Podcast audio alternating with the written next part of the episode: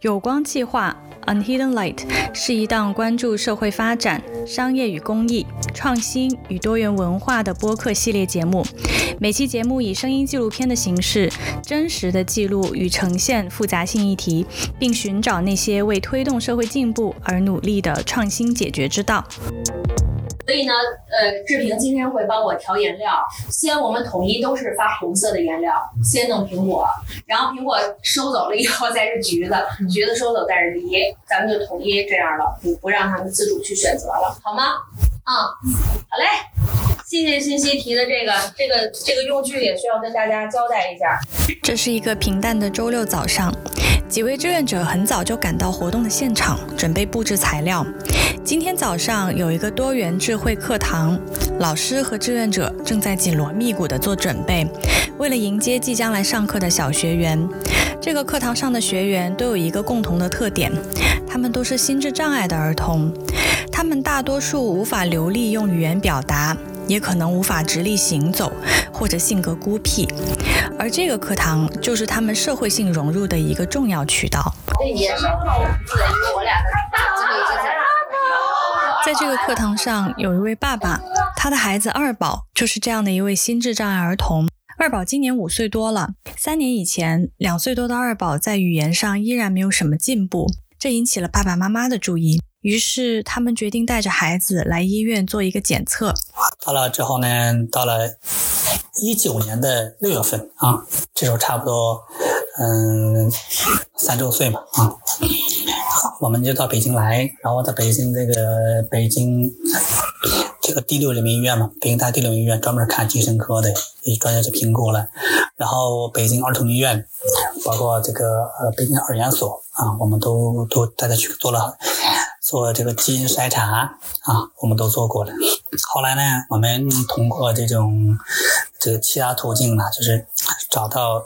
这个我们这个像目前这个康复机构嘛，这个我们的家园，说是他的语言发育迟缓嘛，属于这个自闭症这个范畴的啊。其实那一刻，我作为父母来讲啊，是接受不了的啊，因为我对我来讲，我觉得。七八年前听过这个自闭症这个这个词啊，但对他没有概念啊，或者说知道说他就说就是不说话嘛，不跟人们交流嘛，对不对啊？就说梵高也有这个自闭症嘛，你后来通过慢慢的这个自己的这个这个摸索呀、咨询呐、询问嘛，我发现这个当然这个自闭症很大嘛，这个框架就它包括。几十种、上百种的这种症状啊，就他呢，我孩子算其中一一项了，就语言跟不上，认知也跟不上了。自闭症学名孤独症，是心智障碍疾病里常见的一种分类。得病的成因尚不完全清楚，但研究表明，某些危险因素可能同自闭症的发病相关。这些因素可以归纳为遗传、感染与免疫和孕期理化因子刺激。根据2020年9月发表于《神经科学通报》期刊上的一篇调查报告显示，国内自闭症的流行率为百分之零点七。根据2016年全国人口普查数据分析。意味着中国六至十二岁的自闭症儿童总数约为七十万，相当于每一百四十三名儿童中就有一位自闭症儿童。其中男孩的诊断率为百分之零点九五，女孩为百分之零点三。男孩的诊断率明显高于女孩。对二宝的爸爸而言，听到孩子诊断为自闭症的那一刻，全家的生活从此就改变。我听到这个。老师没有，医生讲，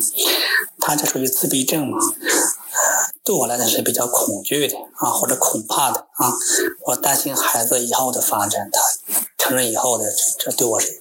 这是我对我恐很恐怖的，因为他不听指令啊，不听劝，很，不是不是像吃饭，有吃饭几个小时，吃两口哇走开了。你再叫他回来以后，他不回来啊！对啊我说地上，想待一会儿，床上待一会儿，沙发待一会儿，玩玩具玩一会儿。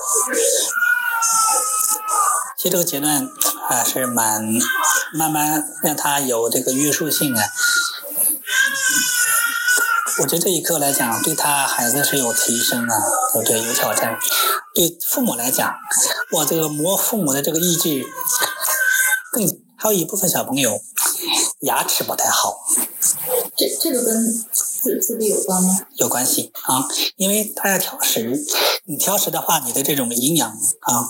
元素的这种摄入量会降低啊，或者不均匀啊。但现在我我们的孩子还没有到这个掉牙的阶段啊，我还没有到掉牙阶段啊，现在才五岁嘛，哦，七岁掉牙，七岁多嘛。如果我在想两年以后他掉牙以后，能不能牙齿能不能长出来，我都有担心的。情绪不稳定，怎怎么怎么样的不？有时候因为他，比如说他想要一个东西，他没法跟告诉你，或者说有时候他会打手势，或者说眼神上啊，如果能我能快速理解他啊，比如他比如他要他要一个杯子啊，他指那个杯子，我给他拿过来啊，可以。如果说他指那个杯子，我不懂什么意思，哇，这个时候他他他他就很紧张。啊，这出现这种尖叫声了，因为他不知道怎么表达，嗯，所以这个时候我就感觉我就像一个他的这个这个私人秘书一样啊，觉得他的生活起居，我的，要不他一他一个眼神我就知道要干什么。除了在生活上，孩子需要更多的照顾，在经济和家庭关系上，孩子的症状无疑也给家庭带来了重大的变化。许多心智障碍儿童的家庭，夫妻双方需要有一方放弃职场，全职照顾孩子，而孩子长期治疗的费用也是很多家庭雪上加霜。不仅如此，许多夫妻在面对老人的疑问和压力时，只好跟他们说：“没事儿，孩子做做治疗，很快就会好的。”而另一方面，通常在孩子确诊之后，医院都会推荐去做康复，家长从此开始了漫长的日复一日的康复之路。二宝的爸爸本以为康复只要坚持做几个月就能看到明显的变化，可惜结果不如所愿，三个月后并没有明显的变化，真正的变化发生在半年后。后来就是他做康复做了差不多三个月，我们本身以为做三到五个月嘛，就得可以说发音说话嘛。那结果做三个月以后呢，就是还是还是他的反应啊，嗯，认知上、语言上还是并不是很明显。这一刻呢，其实对我来压力比较大，但是。康复了半年之后呢，但是我们劝春的发现他还是进步还是蛮明显的，就是眼神上，要不是之前的话，他三岁的时候你给他把嗯就要把他呼唤他，他没有什么反应，或者他过来眼神上不会看你啊，没有眼神交流。但经过了半年的这种康复训练呢，我其实这方面是有进步的啊，起码眼神交流了，不像以前那么怠慢。他会回你吗？啊，会回。叫他名字，他会诶有反应。有反应，但是但但是不一定。虽然坚持康复看到了明显的进步，但是眼看二宝到了要上学的年龄，依然无法与其他小朋友正常社交，融入群体生活中。二宝的爸爸对他的教育和未来产生了担忧。就现在五岁啊。他明年六月，明年的七月份就六岁嘛，就上小学。现在他的这种认知的话，他的脑力发育是明年一年上不了的。嗯，所以说我们可能要推一年。嗯，现阶段来讲，其实作为父母还是可以陪伴他的啊。嗯，其实真正对他有压力的话，是他长大成人以后，比如说他这个结婚呢，工作。这两个挑战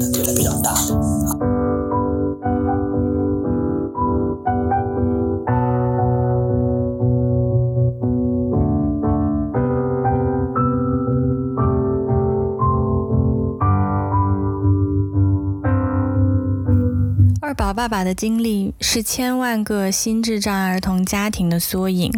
许多家庭在孩子确诊之后，都会开始全时间的陪伴，带孩子做康复。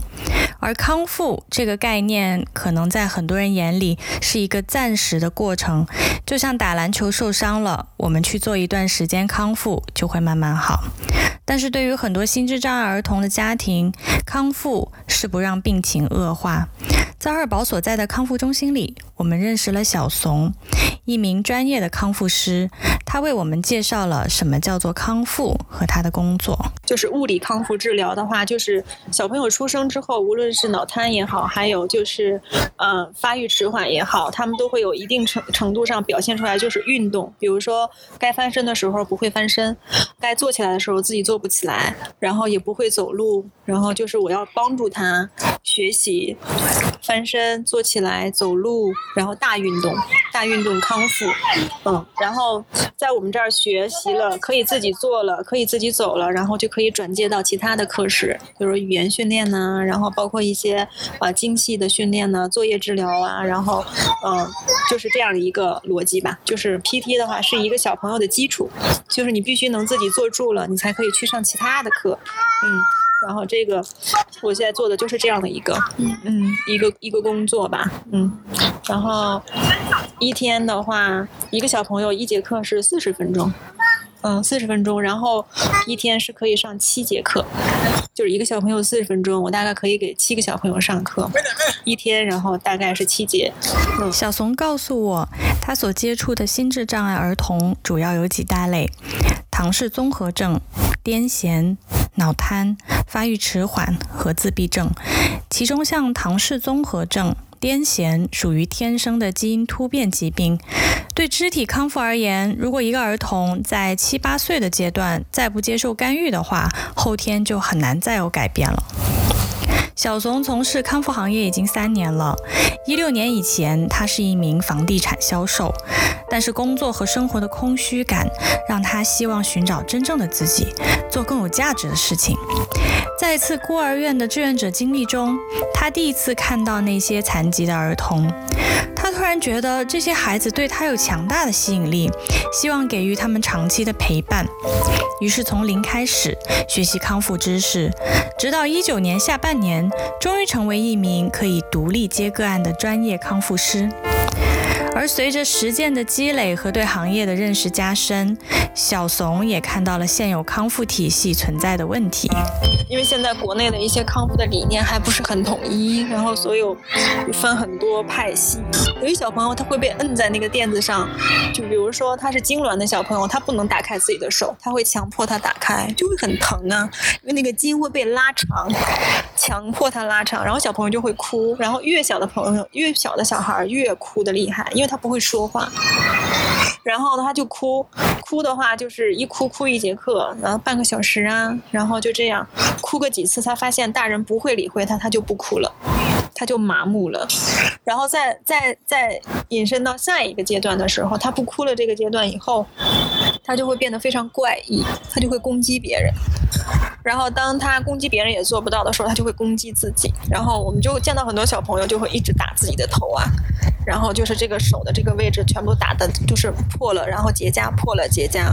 然后就是，呃，就是就是会出现这种极端的情况，因为他发现他发出的这种求救也好，或者说是一个需求也好，他没有得到正确的回应，他每天只是被摁在那里。除了康复理念和体系的不统一，家长的认知和态度有时候也成。为康复工作的挑战之一，所以我们现在在做的就是慢慢的让家长理解这个概念。就是很多家长就不接受自己的孩子要用拐杖走路，不接受自己的孩子将来要坐轮椅，他觉得这个事情天塌了，然后就觉得不可以。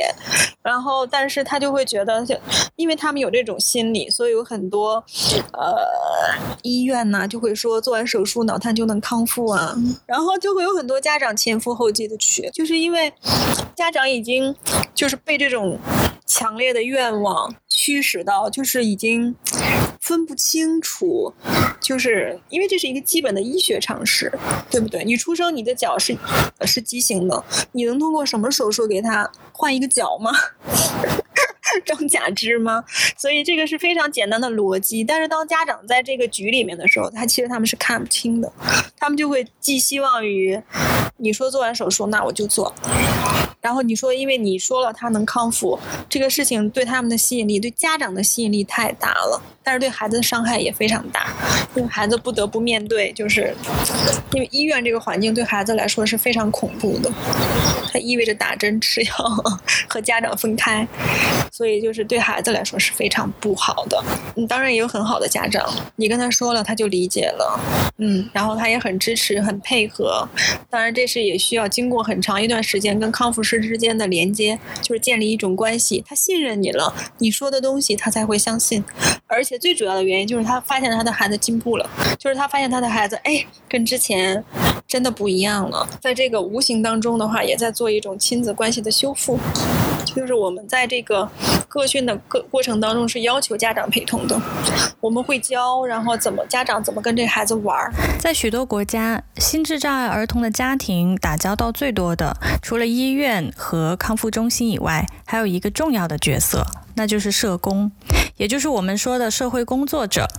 通常，一个社工会长期负责跟进一个家庭，从帮助孩子在医院转科室、康复的课程安排、孩子入学，甚至是家长的心理疏导，社工都需要有所介入。但小怂告诉我，目前在康复领域，社工是非常缺失的。因为我们有社工的话，只是负责帮家长安排课程，跟老师协调时间。如果你说的是那种社工对接医院、对接学校这种的，我觉得目前在国内的话，其实很缺失，就这一块没有人去做，嗯，然后导致有很多脱节，就是有很多小朋友，他明明可以上学了，就是给他轮椅、给他电脑，我们都已经装备好了，小朋友已经 OK 了，家长也可以了，但是学校不收。嗯，但是家长就要不断的去跑，不断的去跑，然后因为他会精疲力尽，然后他也有很多法规法律条文不懂啊，然后我们就很需要社工在这时候出现，就帮一帮家长。但是目前这一块还没有人做，嗯，所以他是很很空白。虽然小怂的工作充满挑战，但成为康复师的这三年，也收获了前所未有的成就感和力量。呃，我有一个小朋友，我第一次接他的时候，呃，是爷爷带他来的。然后过了一会儿，有一个人推门，推康复室的门，然后我在看着那个人，那个小孩跟我同样的表情在看着那个人，就是我不熟，他也不熟，但是那个人跟我说了一句话，他说我是他的爸爸。我说嗯，我说我说你儿子好像跟你不太熟。他说嗯，对我也没带他，一直是爷爷带。他说我们太忙了。那小孩跟他不熟，然后看见他就嗯，然后因为我也是这个表情，然后 然后在上第三节课的时候，这个爸爸就他已经在很努力了，想跟儿子熟起来，但是他还是有一个期待，因为不熟，他就会有很多要求，他就会带着一个看问题的眼光，他就会去去挑剔他，他走的不好呀，做的不好呀，然后他在口欲期一直在吃东西啊，就是抓到什么玩具都要尝一尝呀，他就非常痛苦，他一吃东西一吃玩具他就。他就是这个表情，就是他没说什么，他就就这样，然后发出了一个信号，这个小孩就会看他，就愣住了，就不玩了。然后我就感受到了这种情绪，然后我就带着小朋友出去，然后小朋友出去之后一直在往回看，他想看看他爸爸有没有来，然后他发现他爸爸没有来，他走了几步之后就要回去，他其实。感受到他爸爸的情绪不好，他觉得他爸爸生他的气了，然后他又不知道为什么生他的气，他有点害怕，然后我就在那看着那个小孩两岁，然后我说妈呀，然后我就觉得我非常受冲击，就是怎么不要这样对他，然后我第一反应就说不要这样对这个小朋友，然后他爸爸，因为我跟他爸爸也只见了两次，也不熟，按理说我不应该那么快就跟他说，就是这种。相处上面的事情，我只能给一点点建议。但是那天我就忍不住，我说他爸爸出来了之后，下课了，他爸爸出来接他。我说他刚才一直在找你。他爸爸说啊，是吗？我说对，因为我觉得他感受到你生气了，但是他不知道你为什么生气，所以他一直很担心你，他就想要去找你，看看你为什么要生气。然后他爸爸那个表情一下就变了，说啊，他知道我生气了。我说对，你刚才您。觉得他吃玩具这件事情不好，然后您发出了一个声音，然后就是很失望又很懊恼，然后我小朋友感受到了，他不想您生气，所以他刚才出来之后一直在找您。然后他爸爸一下把孩子抱起来，就说：“儿子，我没有生你的气，爸爸没有生气。”然后那个小朋友就笑了。然后我就从那一刻我就觉得，哎呀，这个工作真有意义。然后就是哇，就怎么办呀？就是你好像成为了一个桥梁，就是你要把两个不熟悉的人带到一起，然后你从中间，有时候你是个翻译，然后呢，有的时候呢你是个老师，有的时候呢你又是一个幕后的工作者，你就有很多角色，然后这些个角色都是透过你康复师这个职位带来的，不然的话你没有机会，你知道吗？你没有一个媒介跟他们相处，认识他们。然后我发现从那之后，他们父子俩的关系就突飞猛进。就是现在小孩上课的时候，看见爸爸就要爸爸抱一下，然后爸爸就说啊，你又要来找爸爸抱了，是不是？然后他爸爸就会跟我炫耀说啊，我儿子今天怎么怎么样，然后我儿子今天怎么怎么样，哎，他今天学会了什么什么。然后你就发现有时候他们其实中间只是隔了一层纸，大家都看不到，然后你帮他捅破了，他就发现哦，豁然开朗。然后我就觉得很开心，我印象非常深刻。就是那一刻，我觉得，哎呀，这份工作真的很。